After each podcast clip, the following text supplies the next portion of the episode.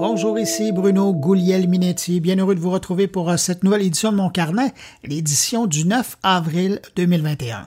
Au sommaire de cette édition, ben, on va aller faire un tour du côté de Québec où se tient jusqu'au 16 avril la semaine numérique. Sinon, mes collègues sont là, en commençant par Thierry Weber qui nous parle du nouveau système de monétisation qui vient d'être lancé sur la plateforme Clubhouse. Frédéric Bove rencontre la professeure Catherine Baudry de Polytechnique Montréal pour parler de l'écosystème de l'innovation au Québec, Stéphane Ricoul nous présente les efforts de relance de l'administration américaine dans le domaine du numérique.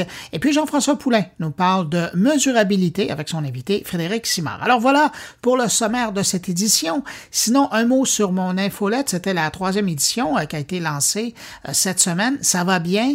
Déjà plus de 1000 abonnés cette semaine à l'infolette Mon Carnet, qui, je vous le rappelle, hein, est un complément au podcast.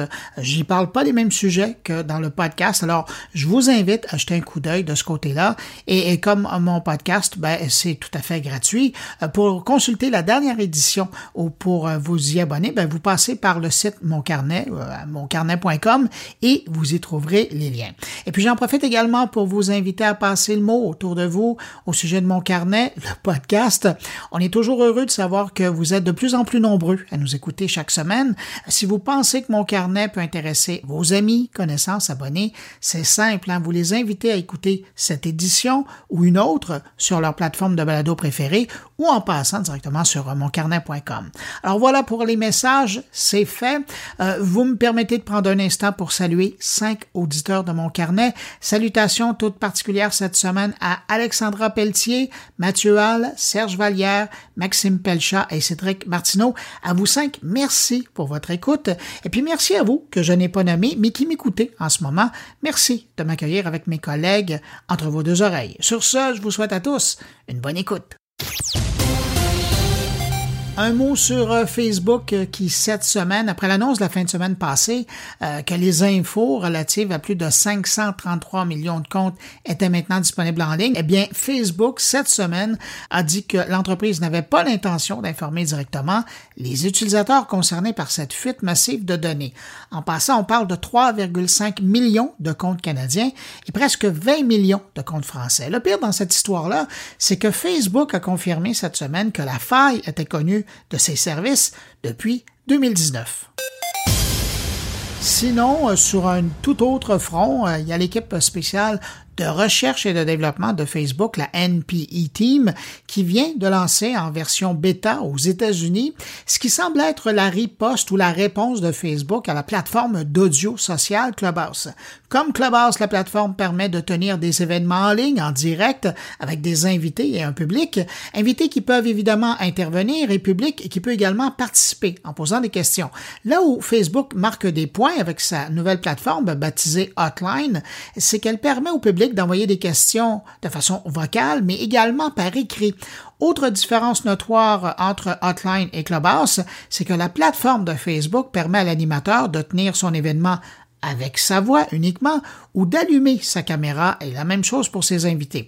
Finalement, une fois la session terminée, par défaut, Hotline offre un enregistrement audio et vidéo de la session euh, que l'animateur peut télécharger et sauvegarder pour ensuite l'utiliser sur d'autres plateformes. C'est pas mal intéressant comme approche et ça vient compléter l'offre proposée par Clubhouse plutôt que bêtement la copier comme on a déjà vu faire euh, Facebook dans le passé. Mais bon, pour le moment, je le rappelle, Hotline est en test aux États-Unis uniquement et il faudra quelques mois, sinon plus, avant qu'on puisse l'utiliser ici. Et tiens, parlant d'audio euh, social et de Clubhouse, cette semaine, on a découvert que Twitter avait songé à faire l'acquisition de Clubhouse pour 4 milliards de dollars. C'est Bloomberg qui a même su que des discussions avaient eu lieu entre les deux parties, mais sans suite. En tout cas, ces rencontres-là ont sûrement permis aux deux créateurs de connaître la valeur de ce qu'ils avaient entre les mains et maintenant, on apprend également que les fondateurs sont à compléter une nouvelle ronde de financement qui devrait atteindre les 4 milliards de dollars. C'est fou quand même. Hein? Maintenant, c'est euh, seulement le temps qui va nous confirmer s'ils ont fait une bonne affaire de poursuivre euh, tout seul et d'aller chercher 4 milliards de dollars ou s'ils auraient dû prendre l'argent de Twitter et s'enfuir avec leur magot. Après Amazon Prime ou le programme Walmart Plus, c'est maintenant au tour du marchand d'électronique Best Buy de lancer son programme qui s'appelle Best Buy Beta. L'idée est toujours la même, inviter le client à devenir membre d'un programme qui lui permet d'obtenir une meilleure expérience d'achat. Dans le cas de Best Buy, on parle officiellement d'un programme qui coûterait 200 dollars par an et qui inclurait la livraison gratuite des achats, les installations gratuites des appareils, un support technique, un genre de conciergerie technique, des périodes de retour prolongées et des ventes exclusives et d'autres avantages. Au départ, Best Buy Beta va être lancé dans 60 magasins à travers les États-Unis et si ça va bien, ben, peut-être qu'on aura droit aussi au Canada. Cette semaine, il y a l'OTM, l'Observatoire média de Radio-Canada CBC, qui a publié un rapport sur les jeunes Canadiens âgés entre 2 et 17 ans et leur consommation de podcasts. Et si on résume les grandes lignes du rapport, ben d'abord, on voit que le pourcentage d'enfants qui écoutent des podcasts est plutôt faible, mais quand même, environ 11% des enfants entre 2 et 17 ans écoutent des balados. Donc, on est encore loin de la popularité des services de musique en continu et le contenu audio sur YouTube. Mais quand même, les enfants qui écoutent des podcasts, ben, ils ont tendance à le faire souvent. On dit que les trois quarts des enfants qui écoutent des balados le font au moins une fois par semaine et près du quart en écoutent tous les jours. Maintenant, qu'est-ce qu'ils écoutent au juste? Ben, les balados de musique sont les plus populaires auprès des enfants, suivis des balados pour enfants, le familial ou humoristique, les podcasts de musique et d'humour sont les plus prisés par les plus vieux. Sinon, d'où vient ce qu'ils écoutent? Ben, 67% des enfants vont chercher du contenu qui vient des services de musique en ligne et il y a un autre 38% qui, eux, vont également chercher de la musique ou du divertissement sonore sur YouTube. En France, grosse offensive de l'industrie de la radio publique et privée cette semaine avec euh, le lancement d'une plateforme numérique commune qui s'appelle Radio Player France et qui donne accès à la totalité de leur contenu. Une façon pour eux de faire concurrence avec l'offre audio qu'on retrouve présentement sur Internet. Pensez aux services de musique en ligne dont je viens de parler, euh, à YouTube ou divers services offerts par les GAFAM. Donc, on retrouve sur euh, Radio Player France plus de 200 radios et plus de 600 web radios. On y offre également toujours gratuitement un des plus grands catalogues, sinon probablement le plus grand catalogue francophone de contenu audio à la carte à écouter. On parle de 100 000 émissions et chroniques qu'on peut écouter comme ça quand on le veut. En passant, on retrouve l'équivalent euh, au Canada avec la version locale de l'application qui, elle, s'appelle Radio Player Canada, qui propose l'essentiel des radios disponibles au pays. D'un côté comme de l'autre de l'Atlantique, si vous êtes intéressé, passez télécharger l'application dans votre boutique d'applications préférée en cherchant Radio Player ou sinon, vous pouvez également utiliser le service à partir du web en entrant tout simplement le radioplayer.fr ou le radioplayer.ca on reste dans le divertissement audio avec une info concernant Spotify.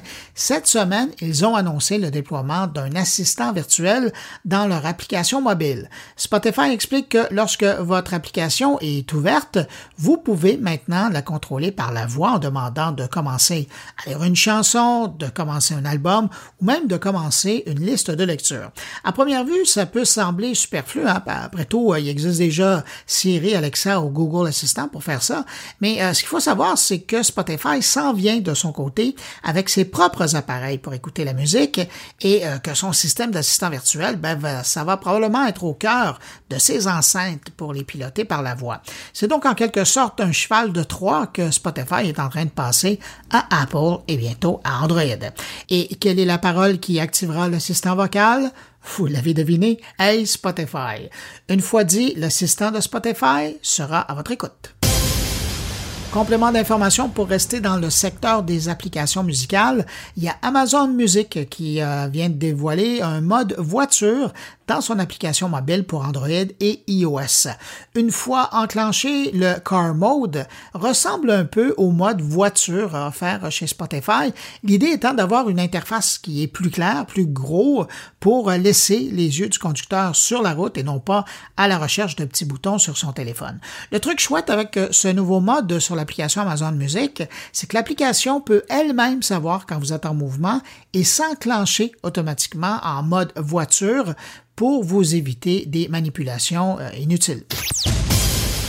On le sait, les réseaux sociaux sont appelés depuis un moment à faire le ménage chez eux pour rendre l'air plus respirable, on va dire ça comme ça. Eh bien, il euh, y en a un qui euh, pousse un peu plus loin son nettoyage euh, dans ses rangs. C'est la plateforme de diffusion en direct Twitch, la propriété d'Amazon, qui vient d'annoncer une mise à jour dans sa gestion des comportements dits graves. Et j'en parle parce que maintenant Twitch inclut des gestes et des propos qui sont produits à l'extérieur de sa plateforme.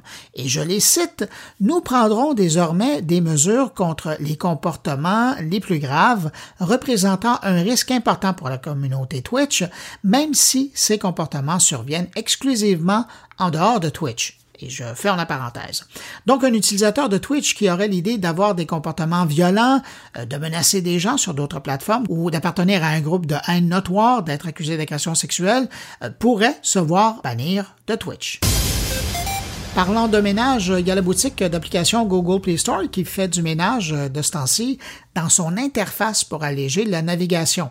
Et on fait ça par petits bouts, je pense que c'est comme ça qu'on peut le dire, mais déjà, si vous passez euh, par la boutique, vous allez pouvoir remarquer la disparition du bouton menu général, ce qu'on appelle euh, dans le jargon de fabrication de site web le fameux hamburger, qui est représenté par trois traits horizontaux. Euh, à la place, on a installé une loupe sur laquelle on appuie pour accéder au menu caché. D'autres changements sont également à venir. Et sinon, parlant de Google, il y a un autre truc qui a attiré mon attention cette semaine, c'est cette application disponible sur le web euh, qui a été lancée par Google et qui sert à creuser un trou dans la Terre. Euh, imaginez pour vous rendre de l'autre côté de la planète. En disant ça, je pense à ma mère qui me disait toujours quand j'étais petit euh, que sous mes pieds, si je creusais, j'allais me retrouver en Chine. Maman, si tu m'écoutes, bonjour et je t'adore. Donc, je reviens à cette application de Google. L'application baptisée Flume euh, est en fait une nouvelle expérience en réalité augmentée proposée par Google qui se veut totalement ludique et vous n'allez pas faire de trou vraiment dans la terre. Pour l'essayer, vous prenez idéalement un téléphone récent idéalement, puisqu'on parle de Google, un Pixel 4 ou 5, et vous ouvrez le site web Flume à partir du furteur mobile Chrome. Pour trouver votre chemin vers l'autre côté de la planète, ben Google va vous demander votre localisation précise et puis ensuite, vous pointez votre téléphone vers le bas pour détecter le sol et puis ensuite, ben reste plus qu'à appuyer sur une petite tornade au beau milieu de l'écran de votre téléphone et vous verrez apparaître par le trou ce qui se trouve de l'autre côté de la planète. En tout cas, si vous avez le vertige, je, ne suis pas sûr que c'est le genre d'application que vous devriez utiliser. Enfin, je vous souhaite une bonne excavation si vous le testez. Alors voilà pour euh, les actualités. Maintenant, on va aller faire un tour du côté de Québec, rejoindre le grand patron de la semaine numérique qui commence en ce moment et qui euh, présentera plus de 250 activités jusqu'au 16 avril prochain et tout ça en ligne pour le plus grand bonheur de ceux qui n'auraient pas su ou pu se déplacer dans la vieille capitale. Pour nous parler de cette cinquième édition, on rejoint à l'instant le directeur général de l'événement, Dominique Goulet. Bonjour Dominique. Bonjour. Dominique, c'est presque une rencontre annuelle, euh, un rendez-vous annuel qu'on se donne. Euh, et cette année, je suis content parce que l'an dernier, quand on avait parlé de la semaine numérique, c'était pour dire qu'elle était reportée dans le calendrier grec. Mais là, vous avez bel et bien le, et là, ça commence euh, depuis vendredi. Là.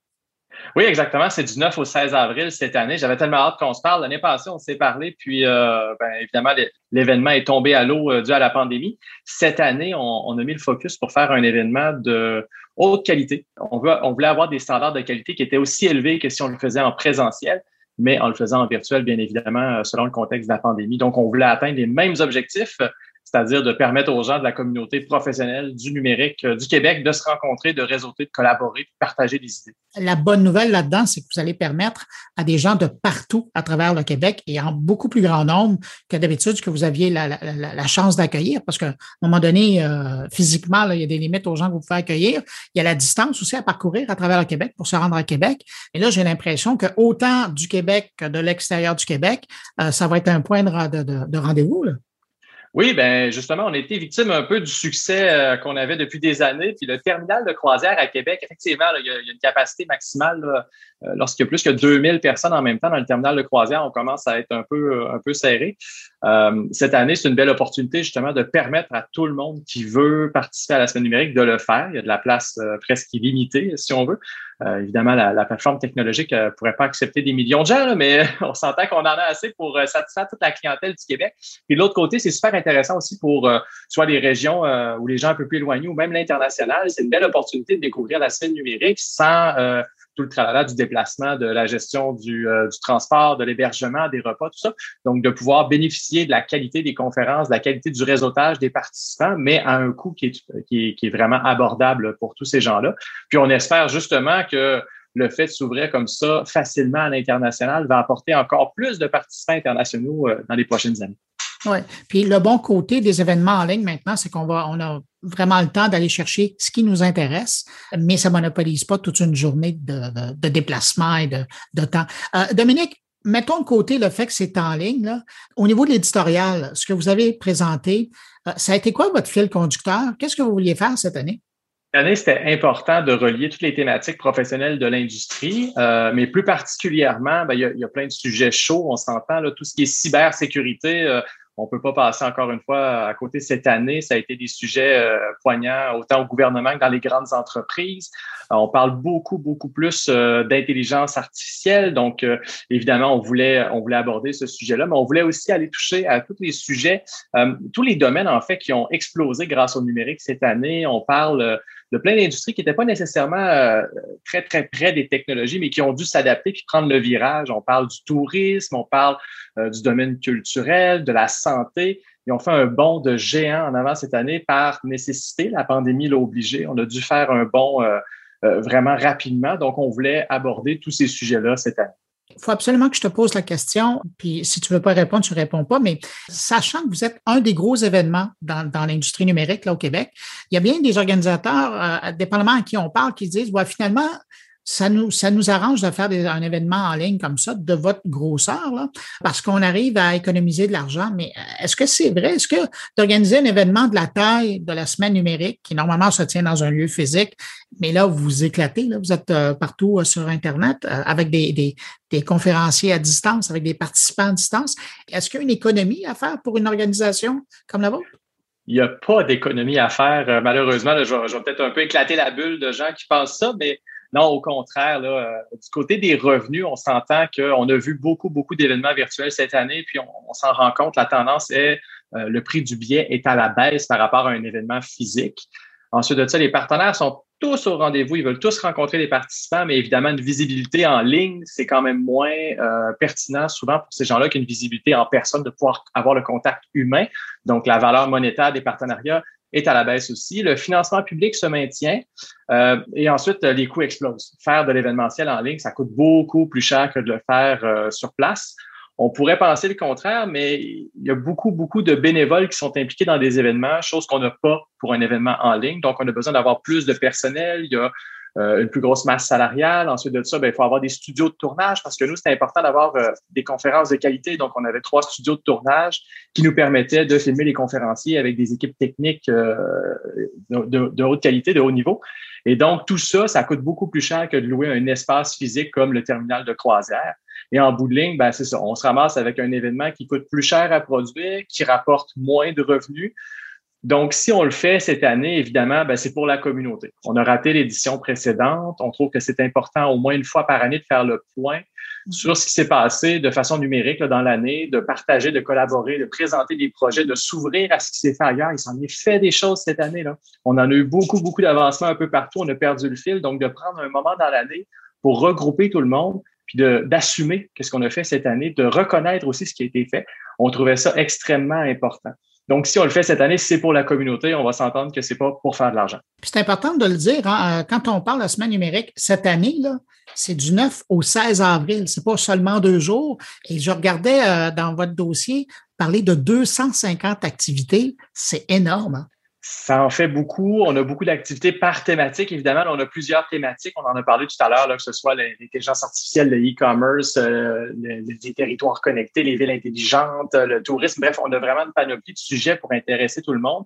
On a plusieurs, plusieurs conférences euh, euh, pour chacun. On a évidemment aussi des ateliers plus participatifs, puis on a aussi des plages de réseautage dirigées par les collaborateurs et les partenaires. Donc, c'est des espaces pour aller réseauter, mais sur un sujet donné, donc pour orienter un peu plus les discussions justement par rapport à ça, on n'en a pas vraiment parlé, mais euh, il y a une application compagnon pour l'édition virtuelle. Donc, on a une application de la semaine numérique dans, dans les App Store qui vous permet justement d'aller voir euh, pour faire votre horaire, communiquer avec tous les participants, faire une recherche dedans, organiser des plages de réseautage, euh, discuter avec les participants de, de, la semaine numérique. Parce que pour nous, ça restait quand même un pilier important de permettre aux, aux participants de se parler de se rencontrer, puis de créer un contexte dans lequel on pouvait euh, favoriser l'émergence de nouveaux projets ou de nouvelles idées. Parce que la semaine numérique, ça reste ça en bout de ligne. C'est un, un, lieu, un moment dans l'année où on prend le temps de se voir entre êtres humains pour partager nos connaissances, partager notre savoir, puis euh, créer le, le, contexte pour faire émerger des nouveaux projets. Et cette application-là, c'est une première, non?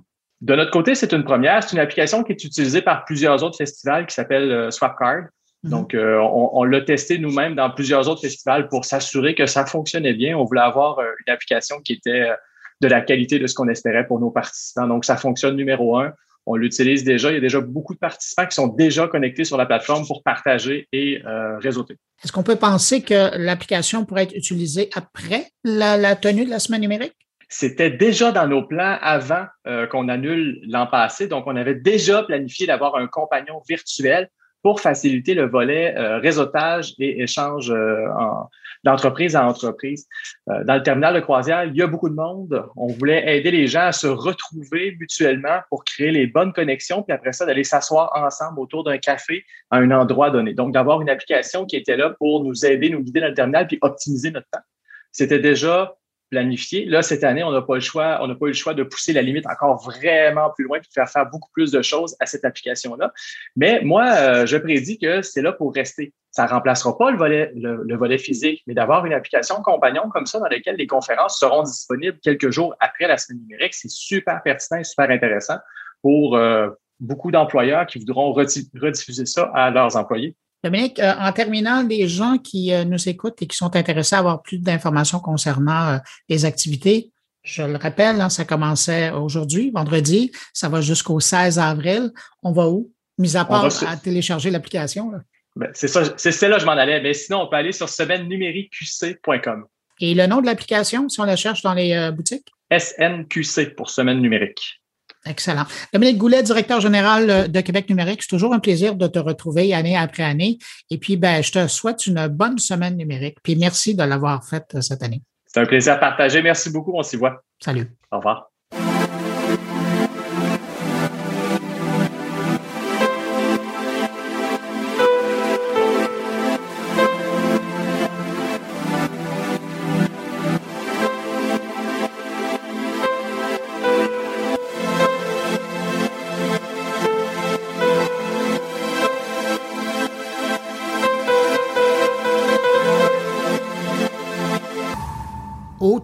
Collègues cette semaine, c'est Thierry Weber qui lance le bal. Thierry qui nous parle du nouveau système de monétisation qui vient d'être lancé sur la plateforme Clubhouse pour attirer les créateurs.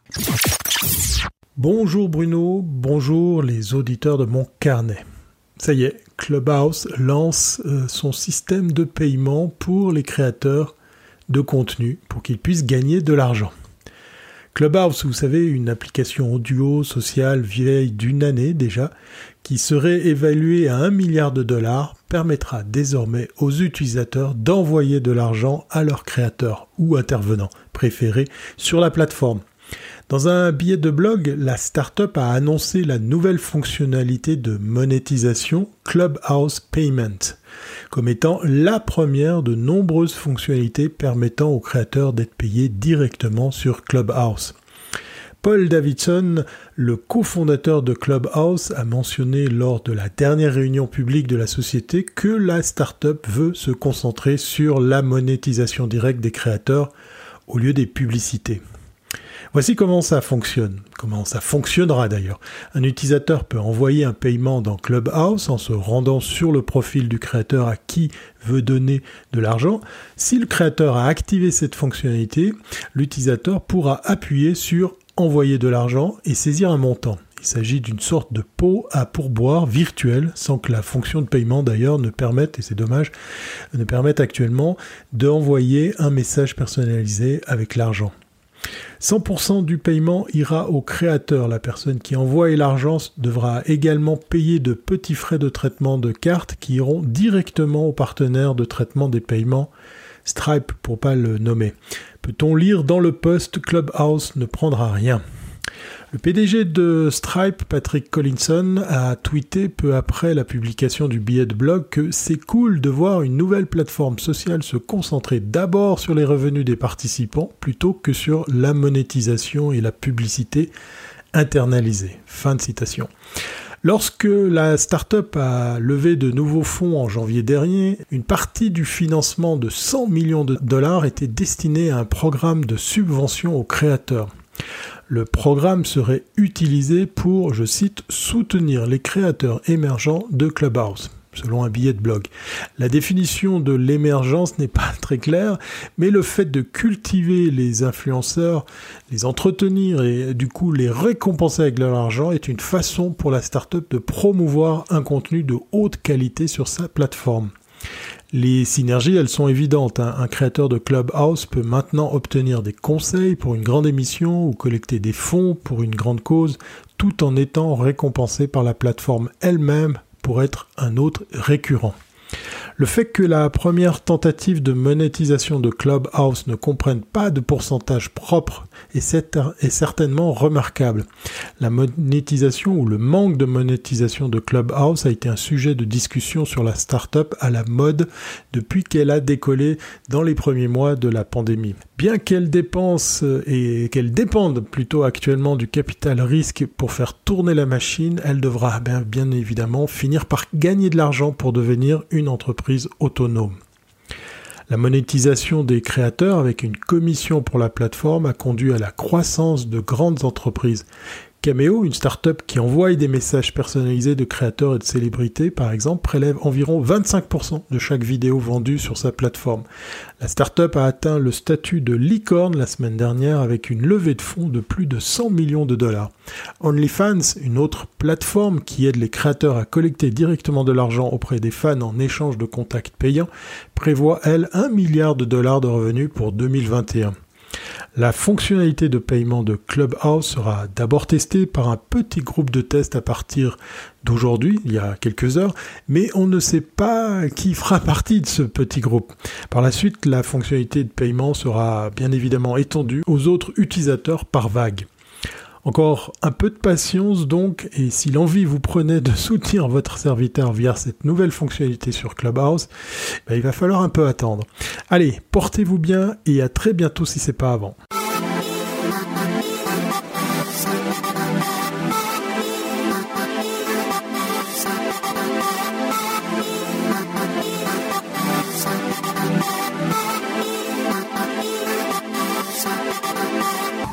Place maintenant à Frédéric Bove qui rencontre cette semaine la professeure Catherine Baudry de Polytechnique Montréal pour parler de l'écosystème de l'innovation au Québec. Bonjour, notre invité est professeur titulaire du département de mathématiques et de génie industriel de Polytechnique Montréal titulaire de la charge de recherche du Canada en création, développement, commercialisation de l'innovation. Et parmi ses intérêts de recherche, il y a l'économie de l'innovation, l'impact de la science et de la technologie, les mesures de l'innovation, les écosystèmes d'innovation. Bon matin, professeur Catherine Baudry. Bonjour Frédéric, c'est toujours un plaisir de discuter avec toi. On va parler d'écosystèmes d'innovation et on va aller directement dans le vif du sujet.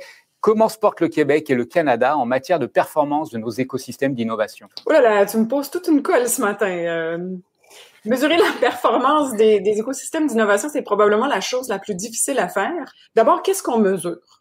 Euh, la performance des entreprises qui se trouvent dans un endroit donné, dans un secteur donné, ou est-ce qu'on mesure euh, la bonne gouvernance de l'écosystème d'innovation, ou encore l'effet des politiques publiques en appui à l'innovation?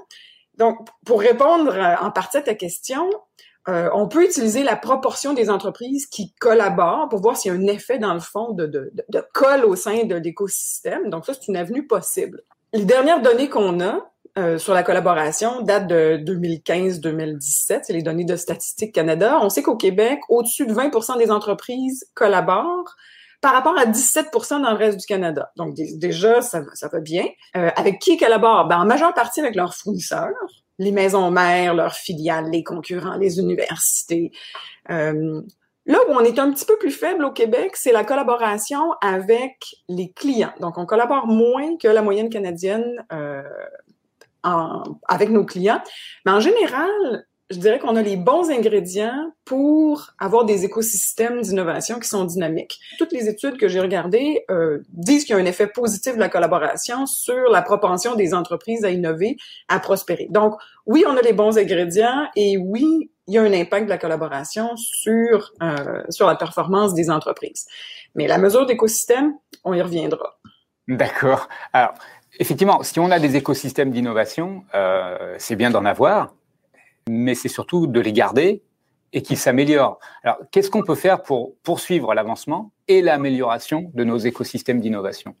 Je dirais que le, défi le plus important au sein des écosystèmes d'innovation, c'est de maintenir la confiance, de développer la confiance, c'est ça qui crée euh, la cohésion au sein de l'écosystème. Sans la confiance, euh, l'écosystème s'effrite. Donc, quels sont les éléments qui permettent de bâtir un bon niveau de confiance au sein de l'écosystème d'innovation? Euh, un élément, là, évidemment, il y a plusieurs éléments, mais un élément qu'on oublie souvent pour maintenir un bon niveau de confiance, c'est la propriété intellectuelle. Donc, bien gérer la propriété intellectuelle serait vraiment le nerf de la guerre pour atteindre les buts communs de l'écosystème.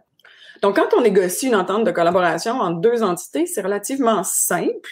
Mais quand on commence à ajouter au sein de l'écosystème euh, les universités, les hôpitaux, les intermédiaires de recherche, les gouvernements, Alouette, ça devient passablement compliqué. Donc, ça nous prend une bonne gouvernance de l'écosystème d'innovation pour bien gérer, organiser, partager la valeur euh, euh, au sein de l'écosystème. La Silicon Valley, elle est régulièrement donnée en exemple en tant que supercluster, là, excusez-moi l'anglais, vraiment le modèle type, euh, mais médiatique aussi. Est-ce qu'il y a des leçons importantes qu'on peut tirer de la Silicon Valley? Ou sinon, est-ce qu'il y a d'autres écosystèmes qui peuvent être inspirants euh, autour de nous au niveau de l'international? Moi, ça me fait rire cette question-là parce que J'étais pas vous. C'était pas vous.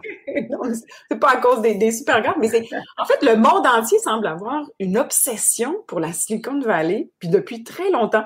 Pour te donner un exemple, le premier projet de recherche auquel j'ai participé, 99, s'appelait Silicon Valley and its Imitators. Et puis, déjà à l'époque, la recette de la Silicon Valley, tout le monde essayait de se l'approprier. Le problème, c'est que, bon, un, on n'a pas réussi et qu'il vaudrait mieux l'adapter à nos propres ingrédients. Donc, ça nous prend, dans le fond, une Silicon Valley avec des ingrédients du terroir québécois, disons. Mais quels sont ces ingrédients-là? Donc, d'abord et avant tout, la collaboration dont on a parlé et ce, autant formel qu'informel. Qu'est-ce que je veux dire par collaboration informelle? Quand Annalise Saxenienne, qui parlait de cette fameuse vallée-là, elle expliquait par exemple que les ingénieurs continuaient de s'entraider informellement, même après avoir changé d'employeur, et même s'ils travaillaient maintenant pour des entreprises qui sont concurrentes on pourrait faire, dans le fond, si on maintient l'analogie de l'écosystème, les, individus, les organisations qui font escale à Silicon Valley, un peu comme des oiseaux migrateurs, rapportent des idées, des partenariats, des technologies. Donc, c'est pas tout de localiser dans un même endroit une série d'acteurs. Il faut encore qu'ils collaborent de façon symbiotique puis que les mécanismes de soutien à l'innovation soient présents. Mais l'élément fondamental, puis ça, faut le dire clairement, en fait, c'est l'éléphant dans la pièce, c'est l'argent. À Silicon Valley, je pense pas qu'il manque d'argent si nos entreprises euh, font face à des contraintes financières, on n'arrive jamais à complètement les surmonter. Donc, dans un avenir proche où il faudrait éventuellement faire face à la musique des dettes COVID, ben, il faut tout de suite commencer à penser à la façon de, de, de, compenser le manque de fonds. Une chose qui est très importante et qui, qui apparaît de plus en plus sur le radar euh, des, des, ben, des gens comme moi qui font des recherches sur l'innovation, c'est les, les, approvisionnements publics qu'on appelle public procurement en anglais. Donc, d'utiliser, comme tu le dis, euh, l'armée ou les gouvernements pour faire les tests des, des premières innovations qui sortent de, ben de de nos entrepreneurs, de nos entreprises, euh, pour s'assurer qu'elles sont testées et qu'elles puissent par la suite euh, déployer leurs ailes euh, à l'international. J'ai une dernière question. Vous êtes la directrice du projet 4.0, le partenariat pour l'organisation de l'innovation, hein, et vous êtes, tu es d'ailleurs dans le dernier sprint de la préparation d'une grande conférence internationale menée par ce partenariat. Est-ce que tu peux nous en parler un peu de, de 4.0, du travail réalisé? Ben 4.0, évidemment, s'intéresse exactement au sujet qu'on discute ce matin, donc la mesure de performance des écosystèmes d'innovation et des façons d'augmenter cette performance-là. Donc, euh, c'est pour ça que je pouvais pas répondre à ta question ce matin. Euh, on n'est pas rendu, on n'a pas encore complètement la réponse. Ben, les chercheurs de 4.0 euh, cherchent à développer des nouveaux indicateurs d'innovation avec des données qui sont disponibles maintenant là, sur, sur les sites web des entreprises, sur Twitter, sur Internet. Donc, tout ce qu'on peut trouver qui est à notre disposition, euh, est-ce qu'on est capable de tirer de l'intelligence de ces données publiques-là? Donc, c'est un peu ce qu'on va commencer à explorer lors de la conférence euh, sur les politiques, les pratiques et les processus euh, liés à la performance des écosystèmes d'innovation qui a lieu le 11 et du 11 au 13 mai prochain. C'est, en tout cas la bonne nouvelle là-dedans, c'est que ça va nous faire une occasion de se reparler oui. pour, euh, pour, voir les conclusions et voir l'avancée euh, des recherches. Catherine Baudry, euh, merci beaucoup. Je te souhaite une très belle journée. Ben, je, te, je te remercie beaucoup, Frédéric, de l'occasion d'avoir discuté d'innovation. C'est toujours grandement apprécié. Puis bonne journée à toi et à tous tes auditeurs. À tout, le monde et à tout le monde. Très belle journée devant nous et à très bientôt. Merci.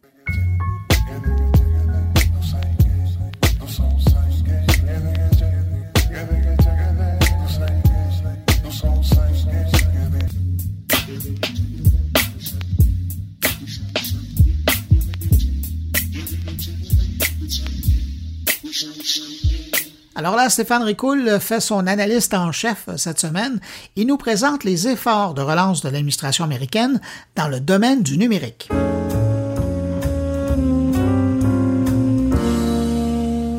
Alors, je récapitule pour ceux qui se seraient endormis sous une roche durant les 15 dernières années.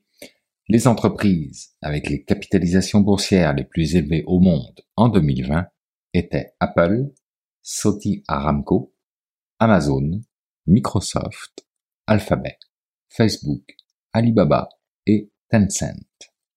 Sur les huit, sept sont issus des technologies, une du pétrole. Sur les sept de la tech, cinq sont basés aux États-Unis et deux en Chine.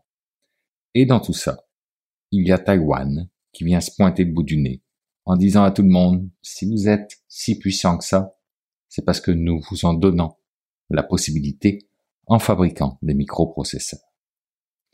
Si le portrait a l'air plutôt flatteur pour les États-Unis, il faut aussi comprendre qu'à côté des Google et Microsoft, il y a par exemple les programmes informatiques utilisés pour s'inscrire au chômage, à la mode malgré eux en temps de pandémie, et qui sont parfois encore écrits en COBOL.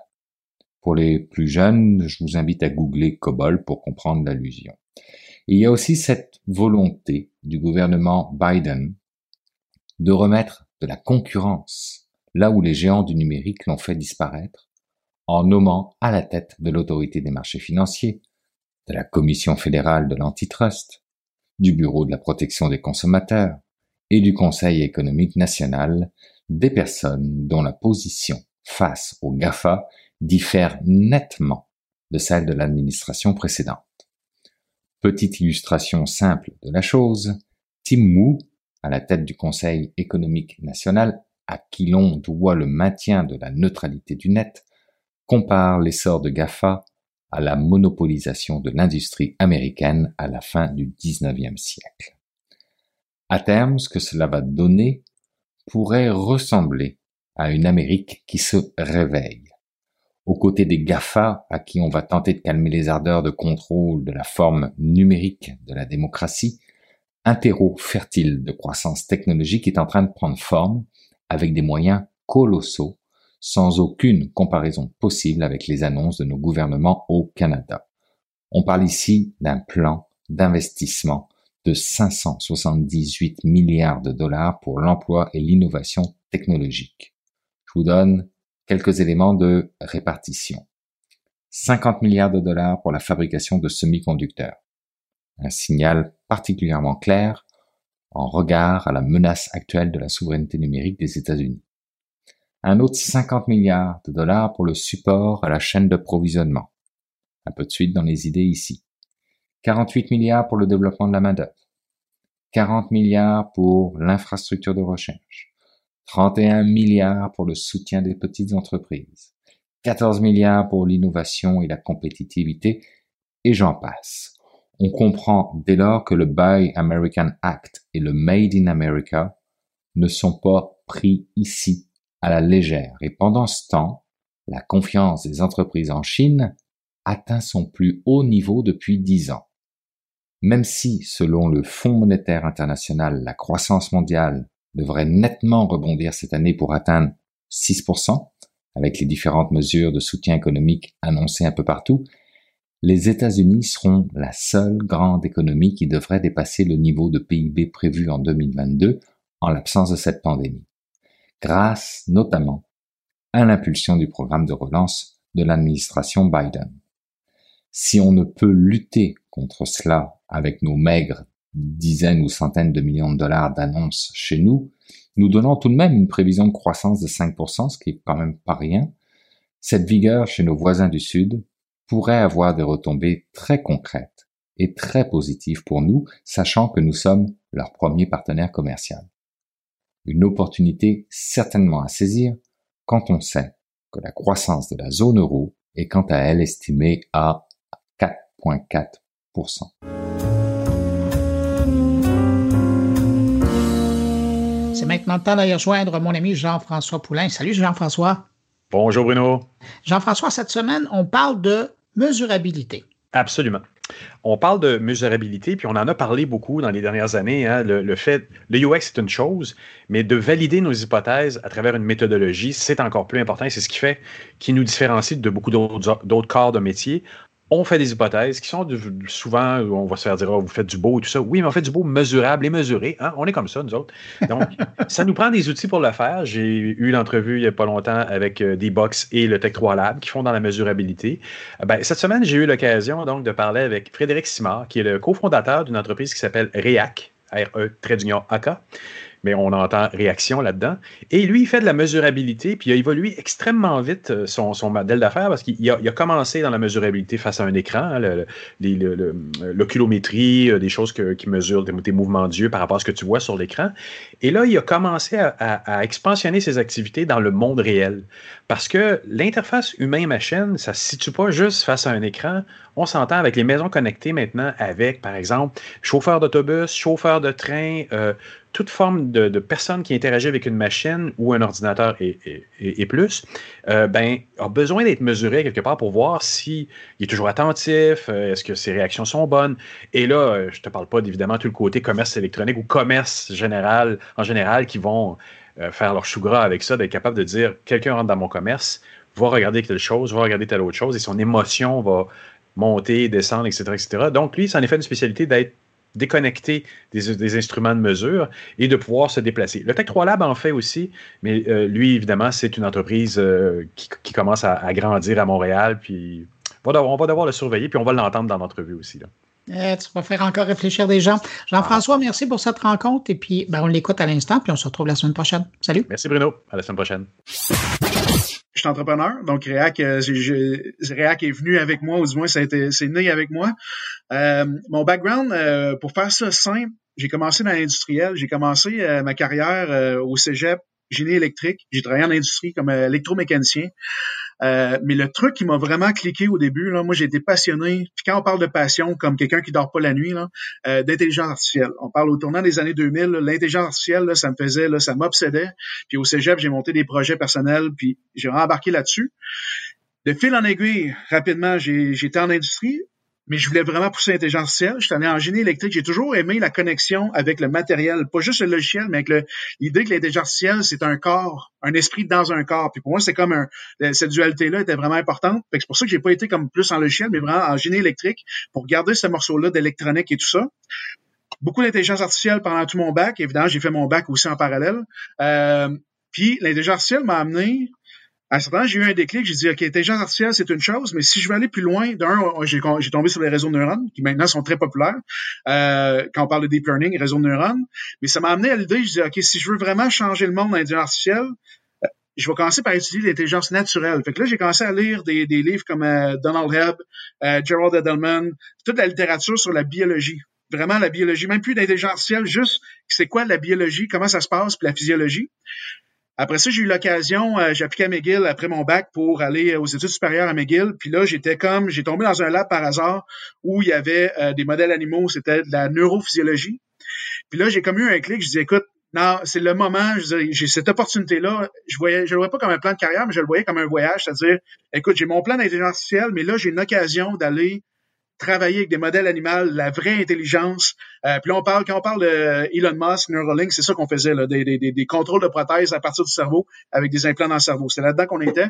C'était comme une occasion en or. Je m'en vais là-dedans, puis je reviendrai en intelligence artificielle après. C'est vraiment ça mon plan.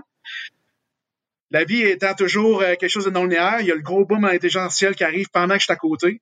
Là, je fais merde, je suis plus à la bonne place, mais j'ai rencontré des gens neurotechniques à Montréal euh, qui s'intéressaient justement au domaine applicatif. Au fil des années, ça s'est transformé en expertise. Maintenant, je me, présente comme un psychophysiologue. Donc, on interprète les signaux physiologiques pour comprendre les états psychologiques. Quand même, c'est impressionnant. et, donc, quelle, quelle méthodologie t'appliques pour en arriver à à mesurer l'humain finalement, parce que c'est ça que vous faites là. Euh, moi, j'ai parlé que euh, quelqu'un à Montréal, Thiago Fall, qui m'a aidé un peu à voir le, les différents euh, éléments au début, de voir où est-ce qu'on s'en allait. React, d'ailleurs, c'est pour le.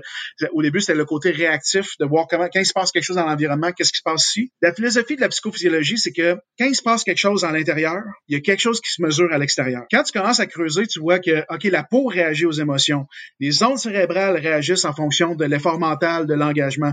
Le juste le facial. Si je suis heureux, même si je suis seul, il va y avoir une petite réponse innée s'il un événement heureux. Des fois, on peut tout seul écouter la télé, puis on a un petit sourire. C'est un état émotionnel qui s'est reflété dans les expressions faciales. Puis quand on documente tout ce qui se passe, on voit que la quantité de choses qui sont mesurables sur le corps, puis le nombre, la quantité d'informations ça nous dit à propos de qu'est-ce qui se passe dedans, c'est un, c'est un, domaine qui a énormément de profondeur, puis il y a énormément de recherche. Hein. C'est un domaine de recherche qui existe depuis au-dessus de 100 ans.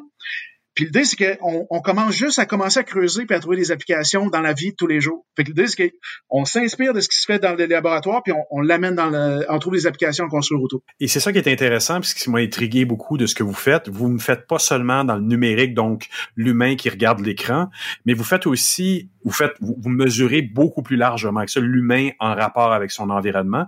Quelle valeur ça peut amener ça à des entreprises qui veulent aller là? Et là, quand je dis ça, j'élargis énormément spectrum, c'est de l'interface humain-machine, mais pas nécessairement avec un écran en face de la personne. Ça peut être ce que vous pouvez mesurer, vous pouvez mesurer beaucoup plus largement. Et donc, qu'est-ce que ça peut amener une entreprise? Le fait de mesurer, c'est de comprendre. Puis quand on comprend, on peut agir. OK?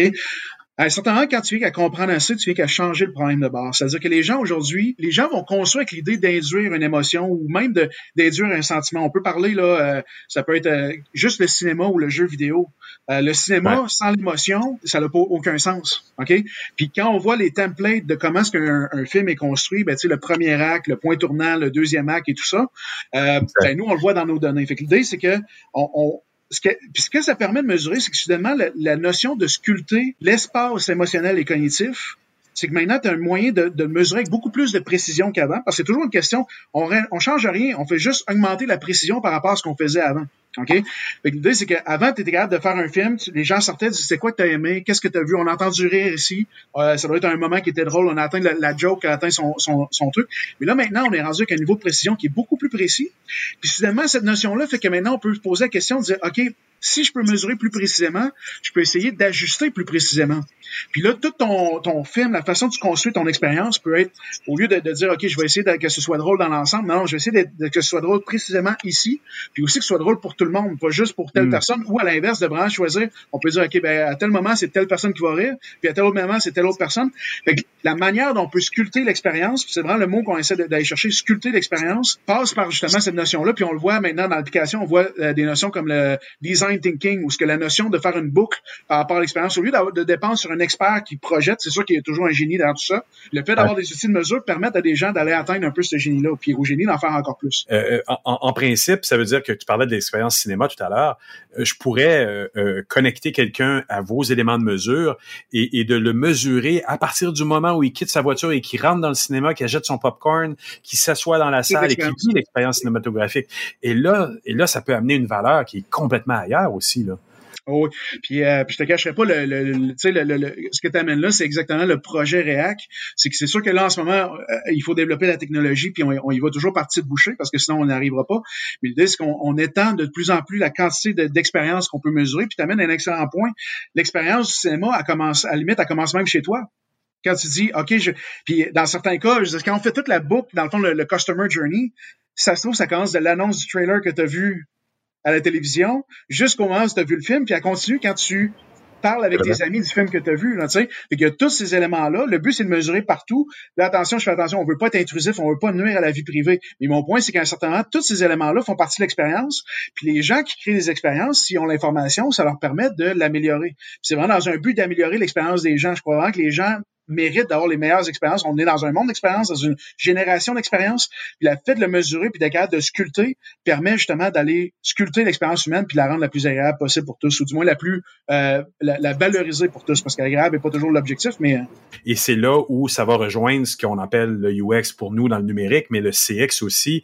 Euh, je sais que tu as fait des mandats dans cette optique-là où, où, on touche à une expérience qui est vraiment au-delà de tous les écrans. Là. En ce moment, on vit un, on s'en va vers une sortie de crise en COVID. Puis une des questions euh, qu'on a eues à un certain moment, c'est que euh, tout le monde, c'est quand même, ben pas tout le monde, mais beaucoup de gens se sont bien accommodés à la notion de travailler à distance. La question devient comment est-ce qu'on va faire pour amener les gens au travail, ok?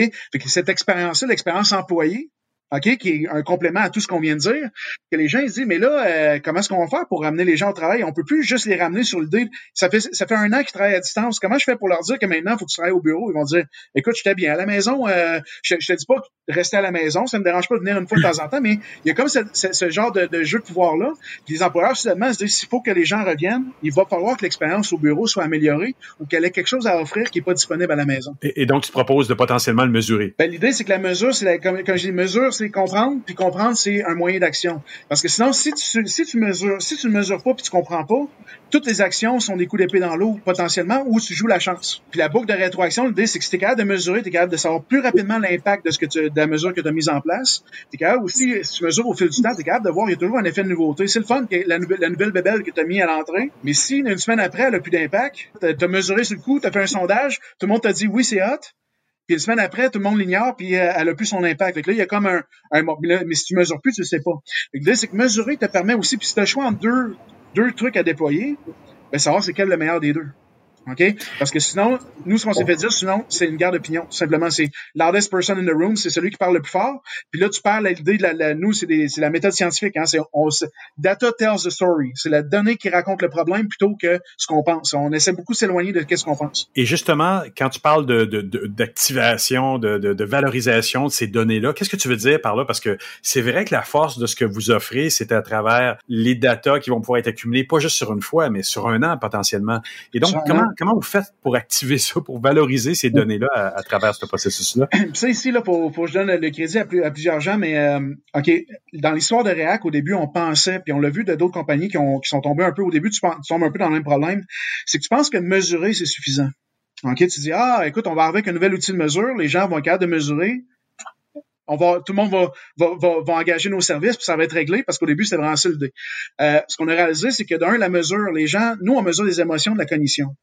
C'est pas tout le monde qui a la, capacité d'interpréter puis de comprendre ces mesures-là, puis de travailler, puis de, de, la, faire, de la faire travailler. OK? Euh, fait que ce qu'on a réalisé très rapidement, je dirais, c'est qu'il a fallu étendre. Au début, on était vraiment un outil de mesure on a réalisé, non, maintenant, on va aller plus loin, c'est-à-dire que ben, React, on accompagne puis on aide nos clients à valoriser leurs données parce qu'il y a énormément de valeur, mais il faut savoir comment le faire. Par exemple, avec un de nos clients, euh, ce qu'on fait, au début, on mesurait, eux, il y avait un véritable intérêt à mesurer puis à comprendre. Puis maintenant, on a dit, mais on a regardé leur, type et on a dit, savez-vous quoi, on va vous ajouter vos données plutôt que faire de la recherche puis garder ça pour vous. Faites-la rayonner. Faites des articles de blog avec. Faites des articles de journaux avec. Faites-la, sortir de votre laboratoire. Il n'y a pas de raison pour vous de faire de la recherche à l'interne, puis développer de la connaissance, mais de pas en parler à personne. Puis ça, vous voyez, c'est l'idée React. C'est React qui est allé voir, on a dit, amenez votre, votre, votre personne de marketing, amenez-la au meeting. On veut y parler. Puis la personne a tout de suite cliqué, elle dit, ben oui, c'est vrai que je peux utiliser ça. Fait que l'idée, c'est qu'on accorde du data, on aide un à juste faire un premier degré de valorisation qui est juste d'aller chercher l'information qu'il y a dedans, mais après ça, React réfléchit à dire, pour toi, pour mm-hmm. ce client-là, jusqu'où, combien de fois on peut valoriser le même élément de données? Puis là, tu vois, maintenant, avec ce projet-là, ben là, cette compagnie-là, ça va sortir dans, dans, probablement dans un mois ou deux. Il va y avoir un article qui va, euh, vous suivez sur LinkedIn, vous allez voir, mais il va y avoir un article qui va sortir. On va faire sortir les, les, résultats de la recherche. Puis le client est content parce que ça le positionne comme un leader mondial dans son domaine? Une dernière question super importante qu'est-ce qui arrive? Euh, tous les gens qui vont dire, OK, euh, bon, c'est bien, il va mesurer mes clients, mes, mes, mes amis, mes collaborateurs les mesures. Donc, c'est la vie privée des gens un peu aussi, parce qu'on le disait tout à l'heure, euh, potentiellement, je peux mesurer les gens euh, à partir de chez eux. Hein. Je pourrais dire, je prends un groupe type de 10 personnes pendant euh, trois mois qui vont tester les cinémas, puis ils partent de chez eux. Donc, je les mesure avec un capteur sur la tête pendant trois mois. Et Qu'est-ce qu'on qu'on en fait de cet aspect-là de, de, vie privée des gens? Est-ce que comment vous traitez ça, vous autres? Euh, la, la, norme la plus sévère au monde, c'est la norme euh, européenne. Quand vous entendez le GDPR, c'est à ça qu'on fait référence. Puis généralement, c'est vu que c'est la plus sévère, tout le monde s'aligne là-dessus. Mais il reste qu'au-delà de, de, des règlements, il y a quand même un sens moral aussi qu'il faut toujours garder en tête, ok? Parce qu'il y a une chose la légalité, puis une chose qui est la moralité. Nous, le consentement est explicite. Il y a personne qui est enregistré, puis c'est un peu par la force des choses parce que nous, on utilise des, capteurs biométriques qui sont installés sur les gens. Nous, on cherche pas l'individu, on cherche juste. Nous, on se met du côté de la voix du consommateur. C'est que parce qu'on est rendu là en termes de, de, retail et tout ça, on est rendu que les gens ils vont se déplacer plus pour acheter quelque chose. Ça, c'est fini. Ils vont se déplacer parce que la boutique amène quelque chose, la ramène quelque chose de personnel au niveau de l'expérience. Nous, c'est ça qu'on donne. Il y a beaucoup de nuances là-dedans, mais l'histoire cool, c'est un peu ça. Oui, oui, non, non, ben c'est la bonne façon de faire. Je pense c'est l'éthique. Frédéric, j'aimerais ça te remercier beaucoup pour cette entrevue. C'est moi qui te remercie. Merci de l'invitation.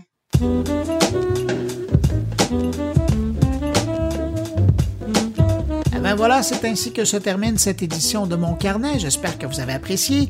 Merci à nos invités. Merci à Thierry Weber, Frédéric Bove, Stéphane Ricoul et Jean-François Poulain. Merci d'avoir été là. On se retrouve la semaine prochaine pour une nouvelle édition de Mon Carnet. Je vous dis au revoir et surtout, portez-vous bien.